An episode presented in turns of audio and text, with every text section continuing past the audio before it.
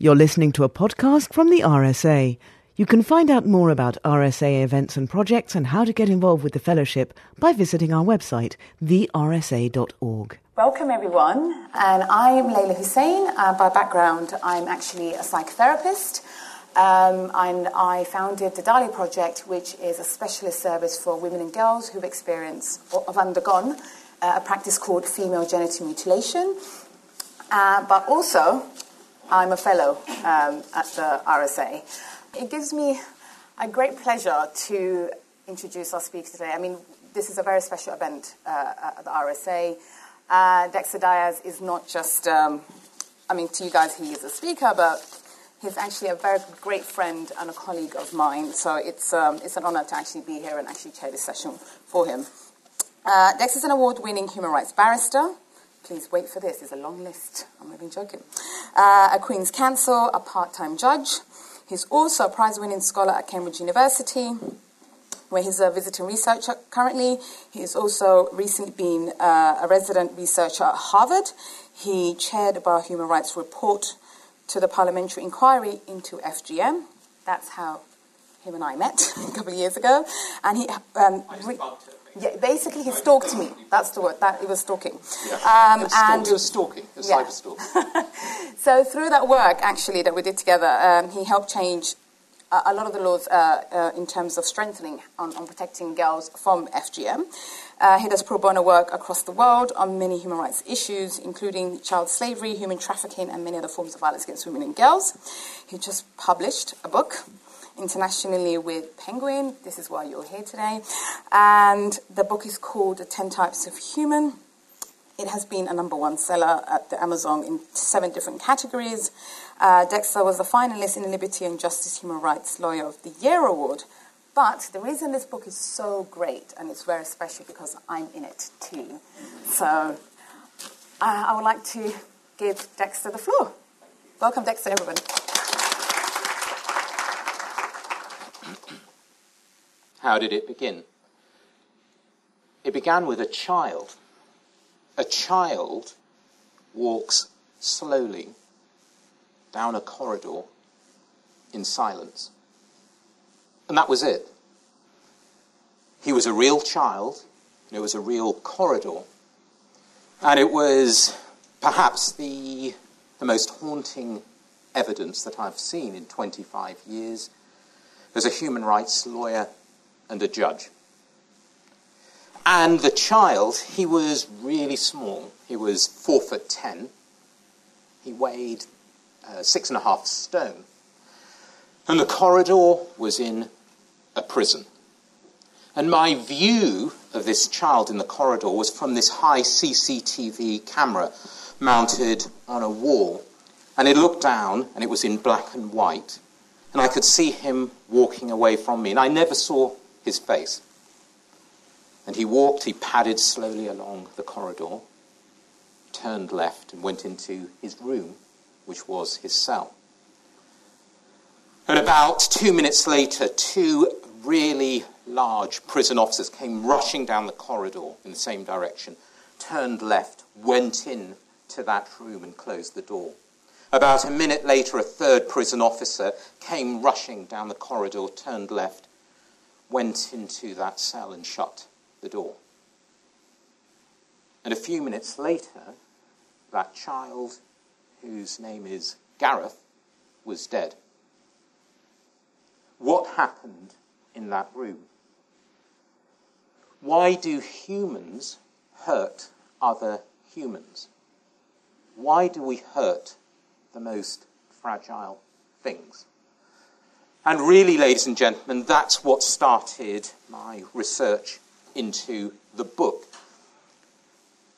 The answer I want to offer you today may surprise you because I want to argue that a critical part of the solution lies in a remarkable and revolutionary operating system that is in this city, that's in this building, and may even be in this room if we only know how to look for it and what to look for.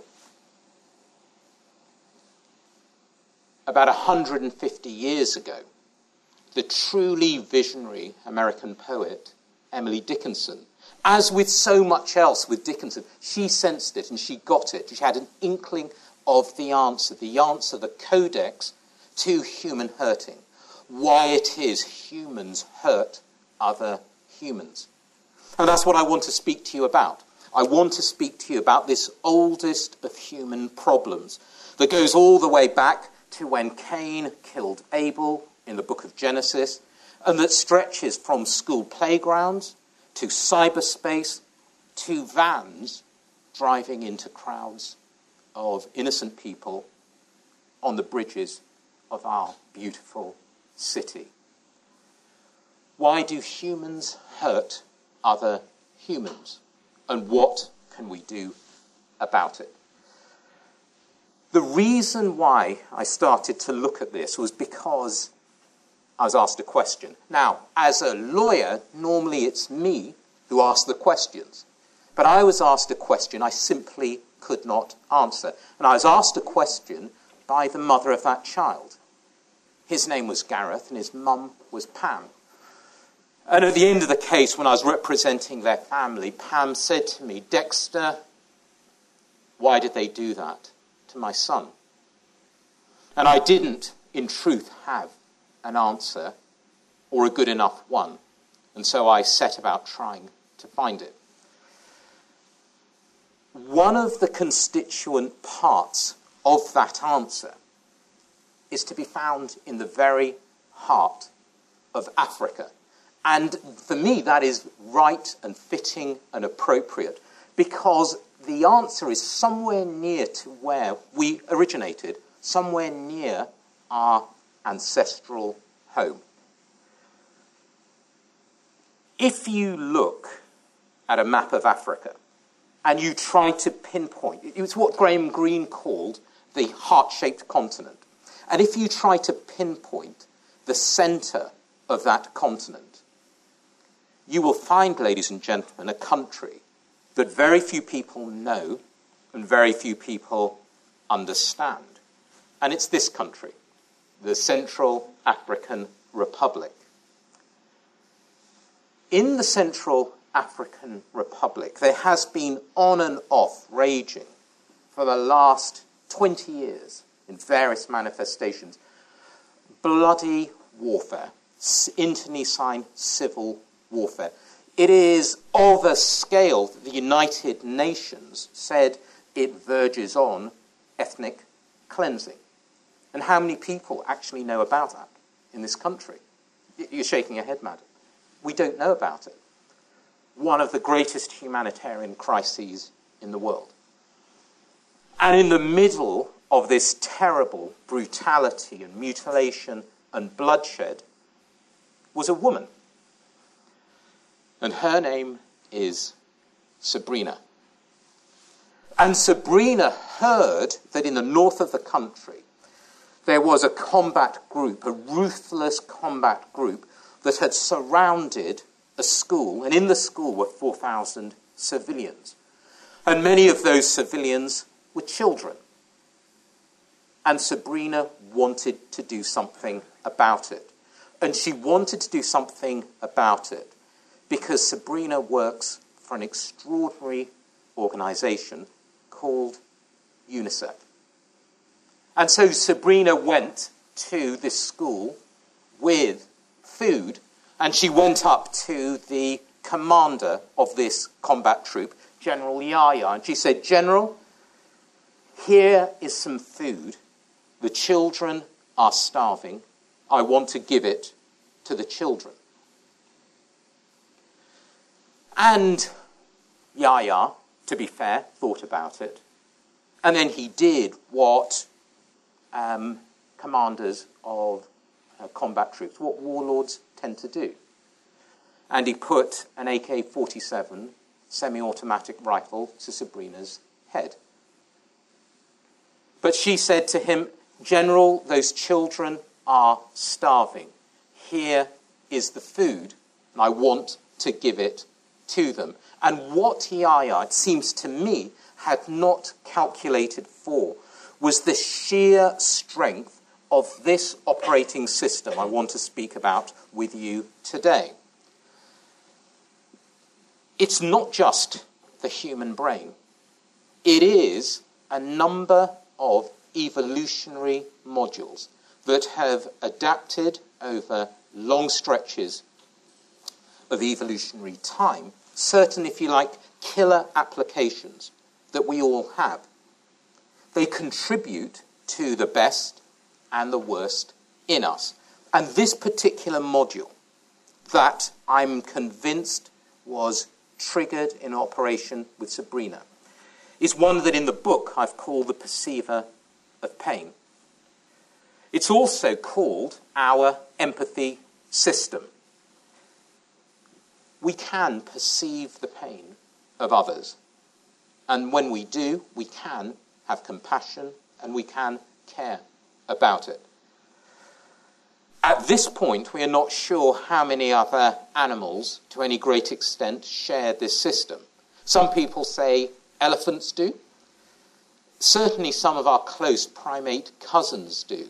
But it's not just about perceiving the pain of other creatures, it's also about sharing other emotions. And one of the questions is can we share emotions with other primates? I think there's good news. Amongst Homo sapiens, it's thought that between 95 and 99% of us have this empathy system. Almost all of us do. It is unquestionably a human thing. And it seems to me that is good news, and it's news that we don't often hear in this time of selfishness and egoism and Trump and Brexit. We don't hear this. You see, humans are certainly capable of this. There's no question about it. They're capable of this. But in these times of terror, we don't hear that also part of our embedded evolutionary system, our inheritance, is not to be selfish, is not to be self centered, is not to be indifferent to the pain of other people. In fact, we have evolved to be equipped with exactly the opposite as well to be empathic creatures. And if you doubt that, think about this. Two weeks ago, I was in the Radio 4 studio on the Today programme. It was the morning after this happened, the Grenfell fire. All around the studio, there are these screens of this amazingly, horribly, frighteningly burning building. But at the same time as we heard about this terrible tragedy, reports were coming in that ordinary people ran towards that burning building, people who weren't actually connected to the people in the building, people who didn't know people who resided in that tower, but they were running towards the danger. Why is that? What does that say about us as a species? And think again, perhaps, about Sabrina in Central Africa. Because Sabrina was operating not just on the front line of a civil war, she was also operating, I would argue, at the very frontier of human functioning, at the operational limits of this operating system that we have. And the reason I say that, ladies and gentlemen, is because Sabrina had heard the rumours. And when she went there to that place, she saw them. She saw the metal containers. And the rumours were that Yahya and his troops had imprisoned their opponents in these metal crates in temperatures of 45 degrees centigrade and were effectively roasting them alive. Knowing that, seeing that, Sabrina still went up to him and defied him when he had an AK 47 pointed at her head. And I asked her, Were you not scared? And she said, Dexter, she always called me Dexter. Dexter, I was scared, but I saw the starving children. And it seems to me that what Sabrina Avakian, who to me is a hero, but also, and I want to emphasize this, a completely ordinary person, no different, I'm convinced, than anybody else in this room. It seems to me that what Sabrina was doing was accessing this deep evolutionary system that we've got. What she was access- accessing, I think, was us. Sabrina was a Western woman in the middle of Africa. When I was doing my research at Harvard, I met an African woman who was in the West, on the western shore of the Atlantic Ocean. And her name is Uba. And we met in Boston, in fact, at um, the railway station. Does anyone know South Station in Boston? The big railway terminus in Boston. We met on the concourse, in fact, at Dunkin' Donuts, of all places, to meet. Ubah and I met at Dunkin' Donuts. And she is a proud and strong woman from sub Saharan Africa.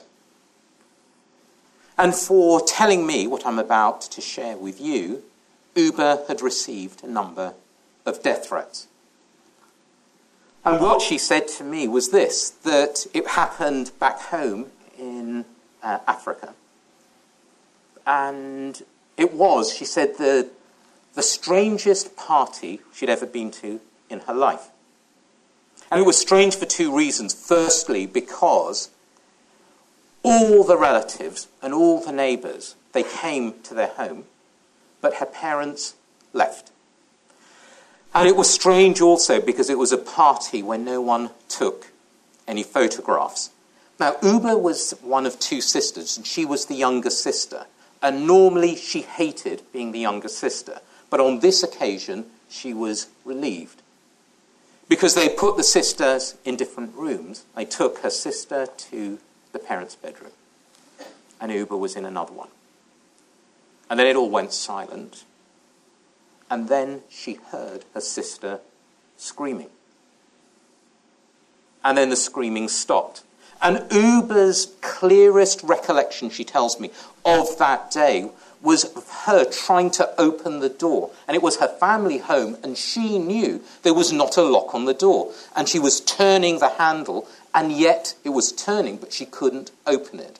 And she realized in that moment that there was an adult on the other side of the door holding it shut.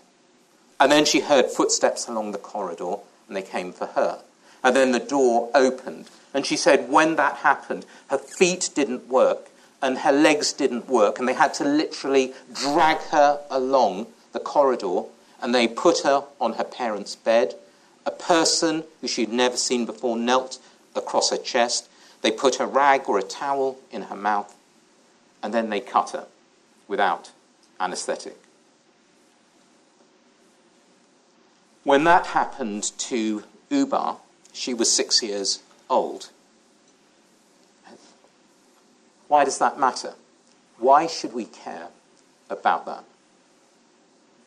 Ladies and gentlemen, every year three million more girls will experience what Uba and her sister experienced.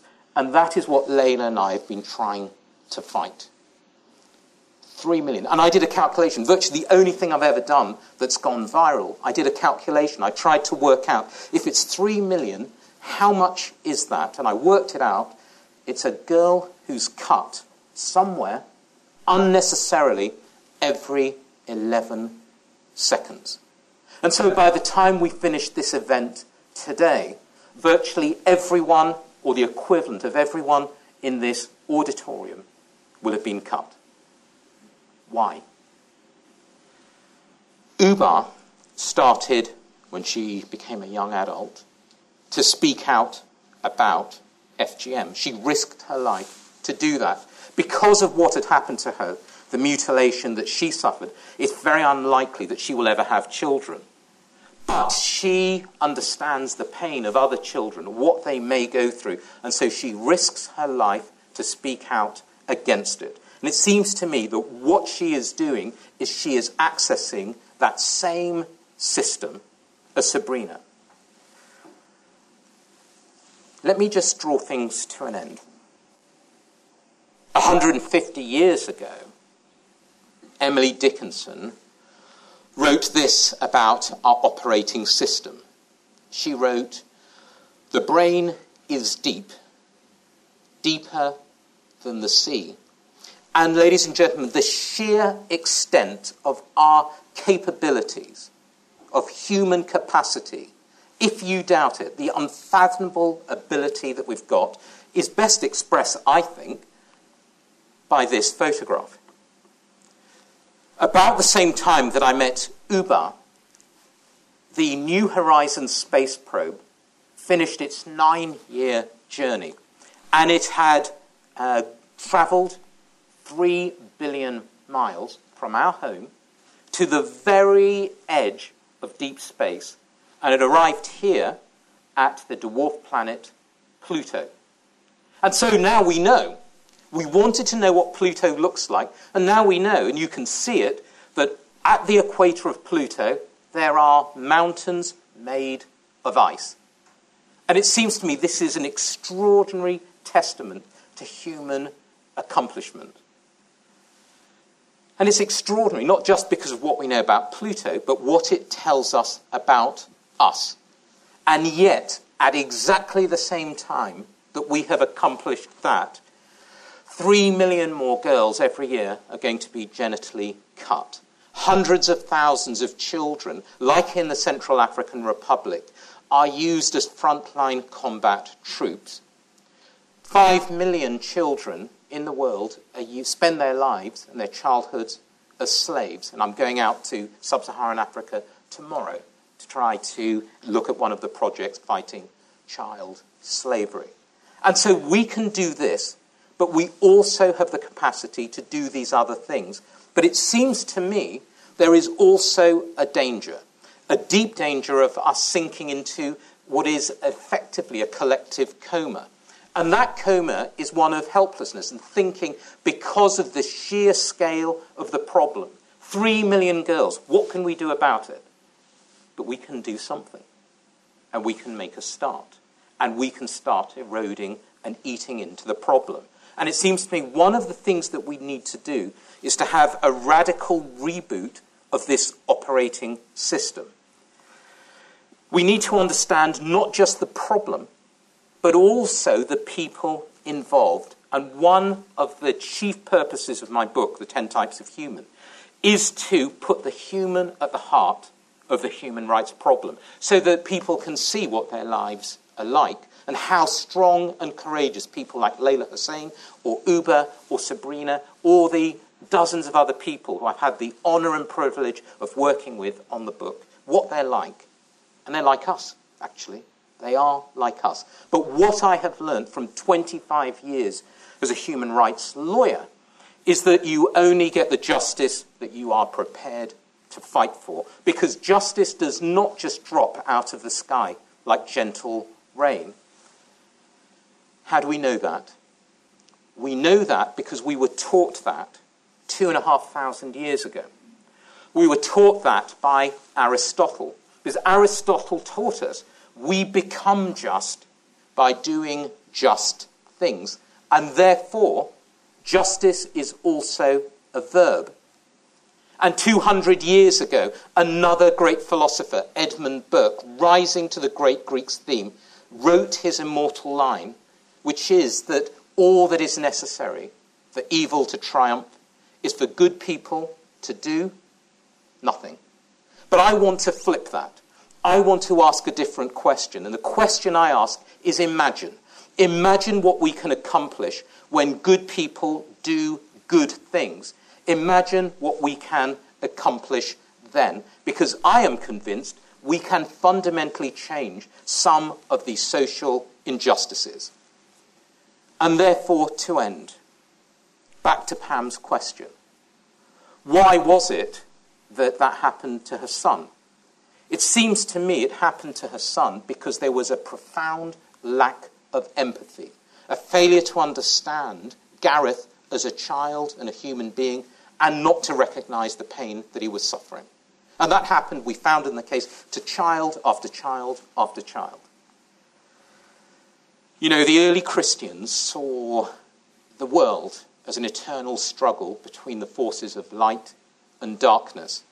But what modern neuroscience and psychology tells us is that these two forces are also in our minds, and they are indelible, simple parts of us. But the good news about the great hurting is that we can change it. I am convinced we are going to change and end FGM. But there is a brutalist logic afoot because there is a simple equation, and it comes to this the amount of people getting involved in the struggle will directly impact and correlate with how soon we end it. And how many children, how many young girls are going to be unnecessarily cut. And every 11 seconds counts. And so this is my offer to you. It's a final thing I want to share with you. Join the fight. It won't make you rich. It won't make you famous. But, ladies and gentlemen, it will reward you in a way that this lawyer and writer cannot adequately explain. And the reason it will reward you is because we are evolved to do that. That our neural systems you, will reward you for doing something like fighting social injustice. You will get the glow. Because maybe Emily Dickinson is right, that the brain is wider than the sky and deeper than the sea. And I want to argue that fighting social injustice, like FGM, is something as remarkable as this sending a space probe all the way to the deep solar system. Because what we are doing is accessing another system, the system inside us. And we can use that system to stop the clock ticking. Just think what an extraordinary accomplishment that would be. Thank you very much for listening.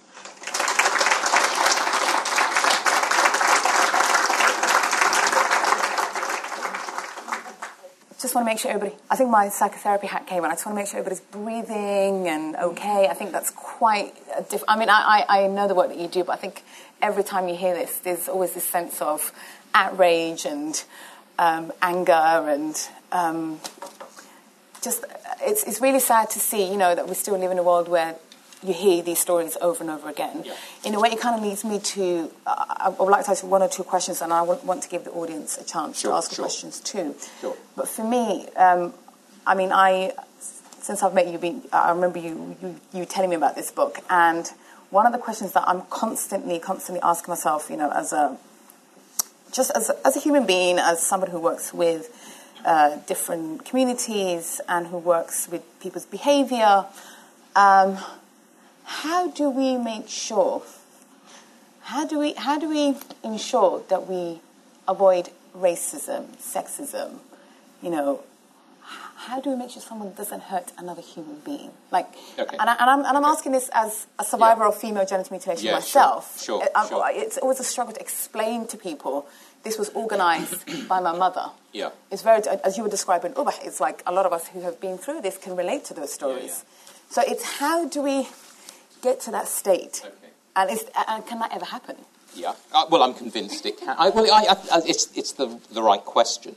I'm convinced, Leyla, that it can. But it seems to me that if we want to try to deal with one of, some of these problems, we need to, in a clear sighted way, understand what they are.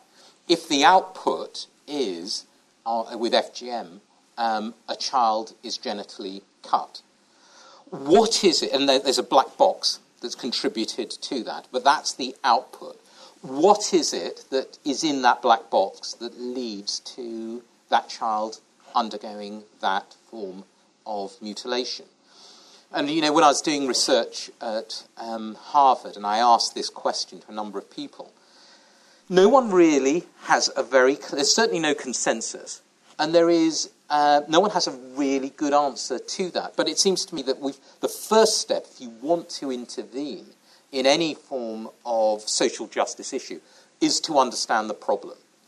Looking at FGM, you know, we did research for um, the parliamentary inquiry, um, which really Leyla's petition had significantly brought about. It was the, you know, people say, oh, well, the government was proactive and took a stance. They were pushed by social justice activists like Lena and Hoda and every, people who, have, who I admire and who have fought for years for this.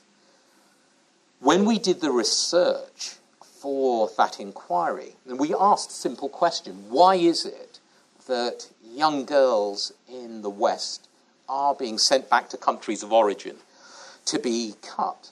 Surprisingly, the answer that we got most frequently, that it did surprise me, was it, people were cut because of two reasons. One, it was because of fear, and another because of desire. Fear of being ostracized from their community, and a deep desire to continue to belong.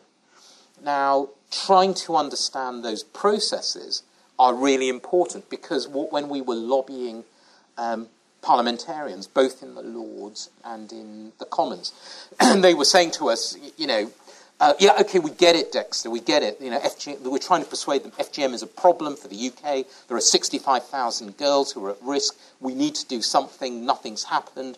For 29 years, there's been no prosecution, and no one takes it seriously. So we, we made the argument, we won the argument. They go, right, we get it.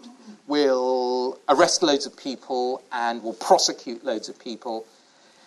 And I said, look, the last thing we need in this country is another 10,000 black people in jail and another 20,000 black children in the care system. We need to intervene upstream. And in order to intervene upstream, we need to understand what the process is. And to understand what the process is, we've got to understand the forms of ostracism. And therefore, one of the worst things that you can do in terms of trying to combat FGM is to traduce and deprecate and demonize practicing communities. Because what that's going to do is to drive people back into traditional structures and they'll feel alienated from mainstream British society, and then you are more prey in terms of trying to forge a sense of identity to those traditional practices. And, and, and that's a similar process with terrorism, which perhaps we can get on to in due course. That's a long answer to a short yeah, question, but I'm a lawyer, you know. I think maybe it's been a bias, you know, because I work in that field. But I think for me, like the 10 types of humans you describe, for example, one of the things I was really frustrated with when tackling FGM in the UK, yeah. it wasn't necessarily the practicing community, it was frontline professionals who were not doing their jobs yeah. and not recognizing this. Because for me, if a white girl, for example, has undergone the practice, it, and I witnessed it, it was a different outcome. Yeah. So where would you say, in your 10 types of humans, where would our UK system fit into that? Are they the heroes? Are they the perpetrators? Where would you? I know it's a very. um, where would they fit into that? I think it's. it's yeah, I mean, I, I, I mean, the analysis is that the 10 types are 10 deeply um, embedded evolutionary drives that, that we, we all have.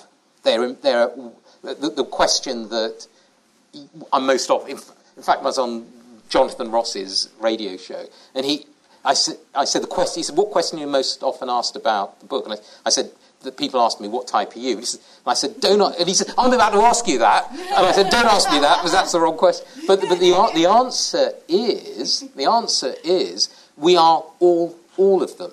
And because these are mechanisms that have evolved over massive, um, almost unimaginable stretches of time. These are systems that we all are equipped with, and they can be activated and triggered. And so, to say the British system is one particular type, I think, um, is would be reducing it and simplifying it too much. What we've got is, um, when you look at how practicing communities are treated, is they are ostracized. They are um, effectively excluded from mainstream British society. And that is a deeply, deeply dangerous thing to do. And you see that with terrorism as well. With terrorism and the recent um, um, Grenfell Towers, I, I guess. Yeah, yeah. I mean, I think, I, yeah, I, I, with with terrorism, for example, one of the one of the questions that is asked frequently um, or has been in the last couple of months with the, the, the spate of incidents is in particular how can young Mus- British Muslim lads be turned into jihadis? What is it that um, happens that leads them to drive, to either to uh, put on suicide vests or to drive vehicles into um, British people?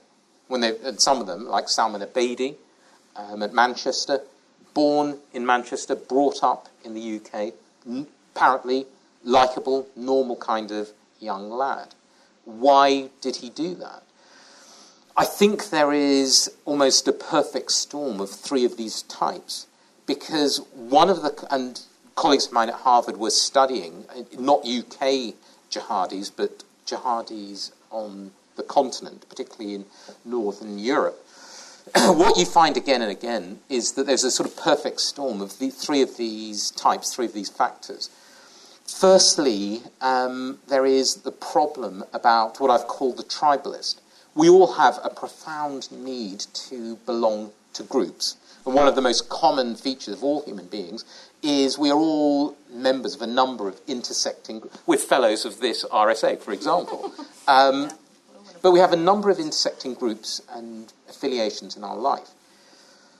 Young people, young, certain young Muslim men, by no means a majority, but a small proportion of them, have a profound sense of identity crisis as to who they are, whether they belong to British society. And this is again where it is so pernicious, where we start demonizing the Muslim community. And so, where they have a sense they don't belong to mainstream British society, and then they feel also ostracized. The interesting thing about what I've called the ostracizer is that the latest uh, neurological, uh, empirical, and scientific evidence shows that um, when you are um, unfriended on Facebook or Snapchat or whatever else it is, uh, or unfollowed, that jolt of pain is actually real. That rejection is real. And in fact, the brain, because social pain is something that is developed after physical pain, the, the human brain actually recruits many of the same neural systems as it does for social for physical pain. And so it is a very real phenomenon. And so you ostracize people, and then they, they feel that pain. But the third type, which I think is the critical type, is what I've called the aggressor, these deep um, drives where we strategically can use violence and threat and aggression, like General Yahya in Central, America, uh, Central Africa with Sabrina. Where you've got, um, for example, uh, a young person in Britain who feels ostracized, feels excluded, has a, a, a real confusion about his sense of identity. And then he is exposed either to radical preachers or to internet um, propaganda you can induce a sense of rage and revenge. And the thing about strong um, emotions like that is that they can deactivate the system that we've been talking about this afternoon, the empathy system. When you deactivate the empathy system and you downgrade it, then you stop either perceiving the pain of others, or if you perceive it, you stop caring about it. Well, I think I'm going to be the aggressor at this point. You and always um, are, lady. Yeah, I'll, I'll, I'll, be the aggressor and then come as the rescue to the, to the, to the audience. At the back, someone over there at the back. I'd just like to know your views on when it gets to the point of enjoying other people's pain. I, the whole streak in humanity of sadism, which means that you know you have loads of empathy because you actually enjoy watching and feeling their pain. Thank you. Yeah, certainly very interesting. FGM, the jihad, the terrorism, they are very interesting uh, uh, and uh, useful topics. But you know, the, your, your topic is today why humans hurt each other. Why humans hurt each other. And, um, and I think aim is to reduce that hurt we uh, do to each other. Very, um, yes, laudable aim, certainly. But let's understand why humans hurt each other. And uh, and that way we will probably know better as to how to reduce uh, this hurt. Um, I would think the education, the what you call the um, uh, the affluence, the social justice, they contribute to uh, a greater degree of uh, of as you call peace uh, in our society, and I think we should pursue that to achieve that uh, less, of, less uh, and more peaceful uh, human societies. Thank you. Why do you think it is that the whole topic of human rights seems to get a terribly bad press, at least in the popular media? Yes. yeah. And human rights lawyers, sort of one notch below tax collectors and paedophiles and stuff. Yeah, yeah. Um, all right. Firstly, on sadism, I think it. I think the research evidence, and certainly uh, colleagues at Harvard are looking at this. It's, it's an incredibly troubling and perplexing phenomenon, I, I agree. It isn't widespread, however.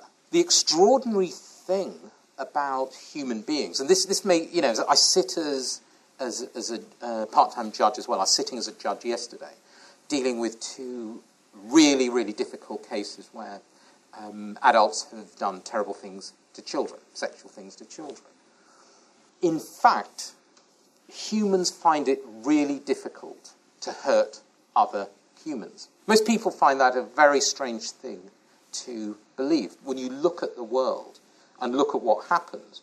But in fact, we have an aversion to hurting other humans. And they do, they've done an extraordinary series of experiments. Whereas, for example, they will have a fake plastic hand over someone's hand. So you cannot hurt the person. Normally, they get one of the undergraduates as the guinea pig on this.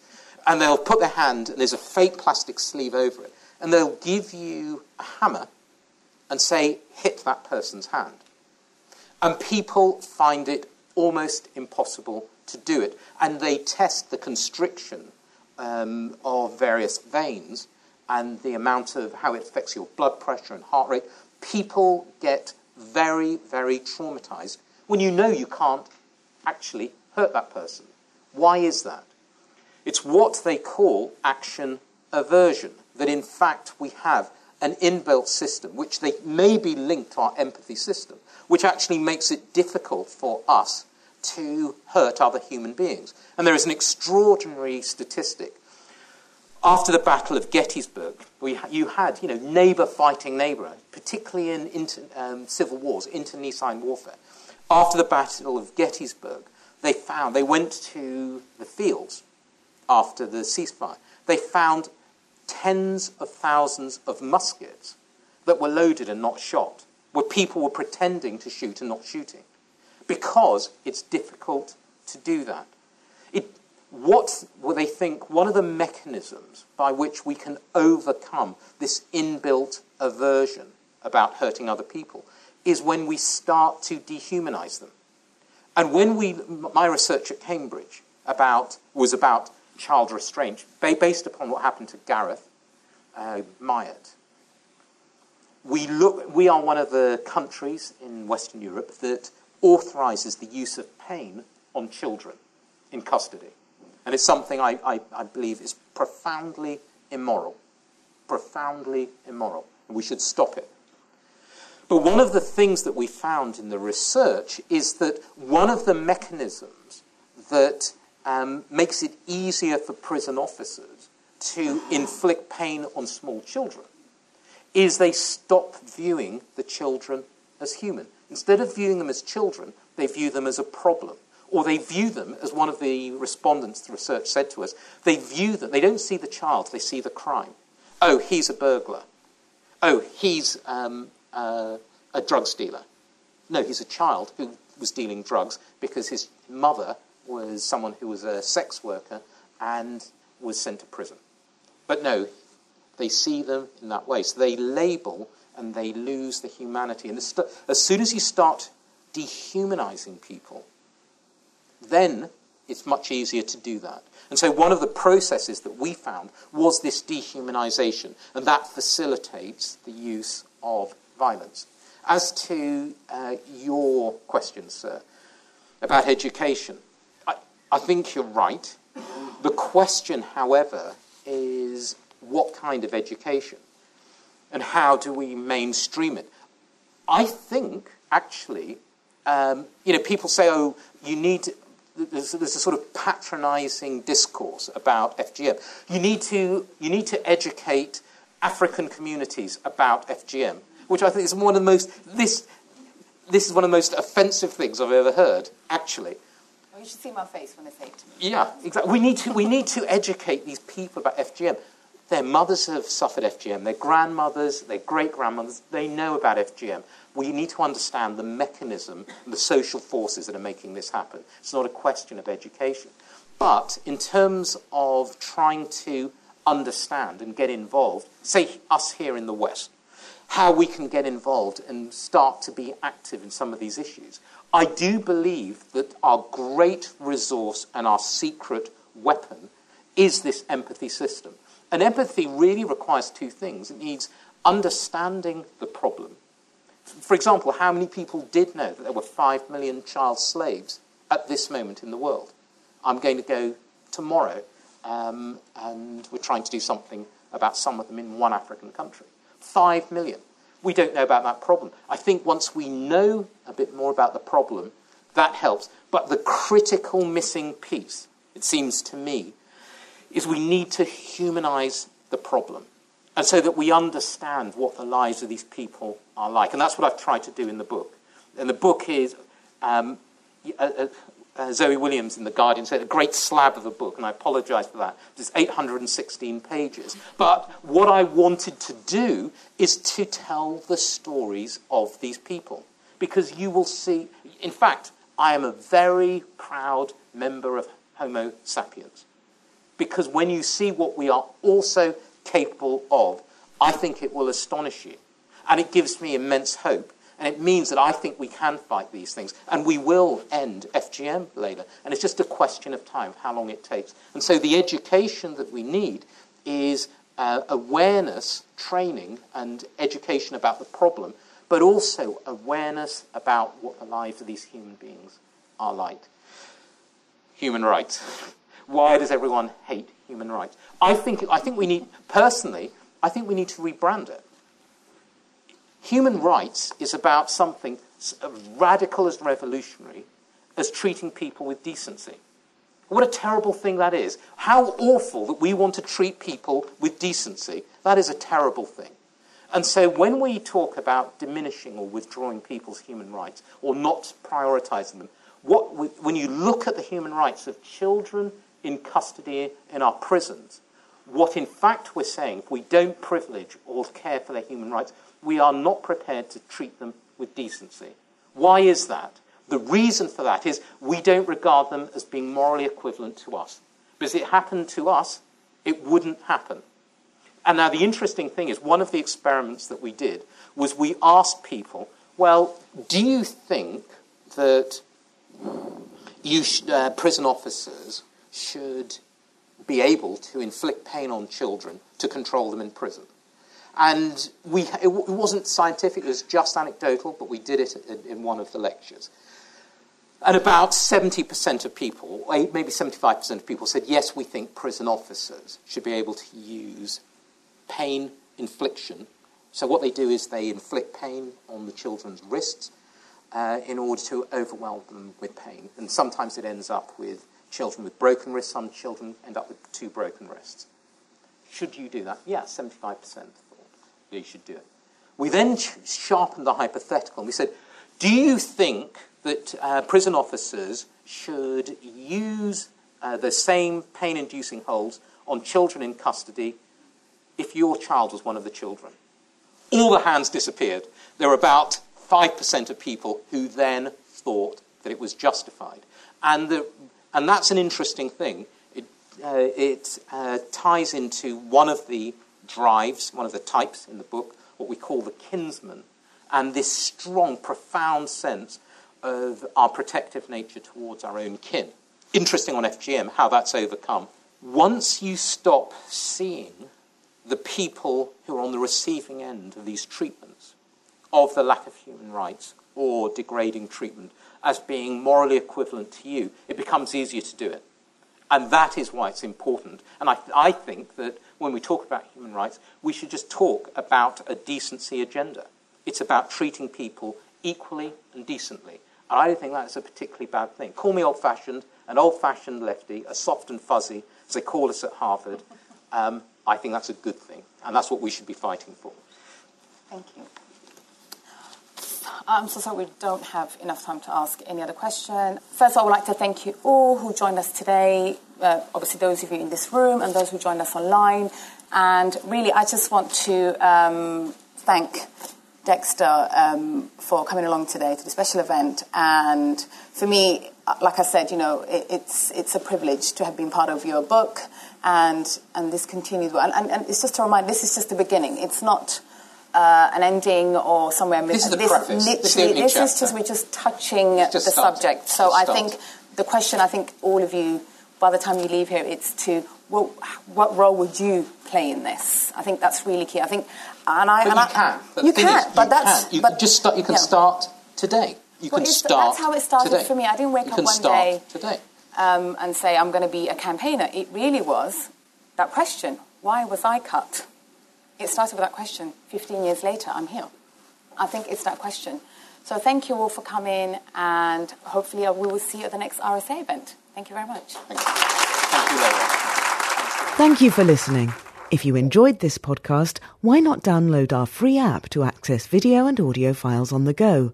Just visit our website, thersa.org, and follow the links to the RSA Vision mobile app.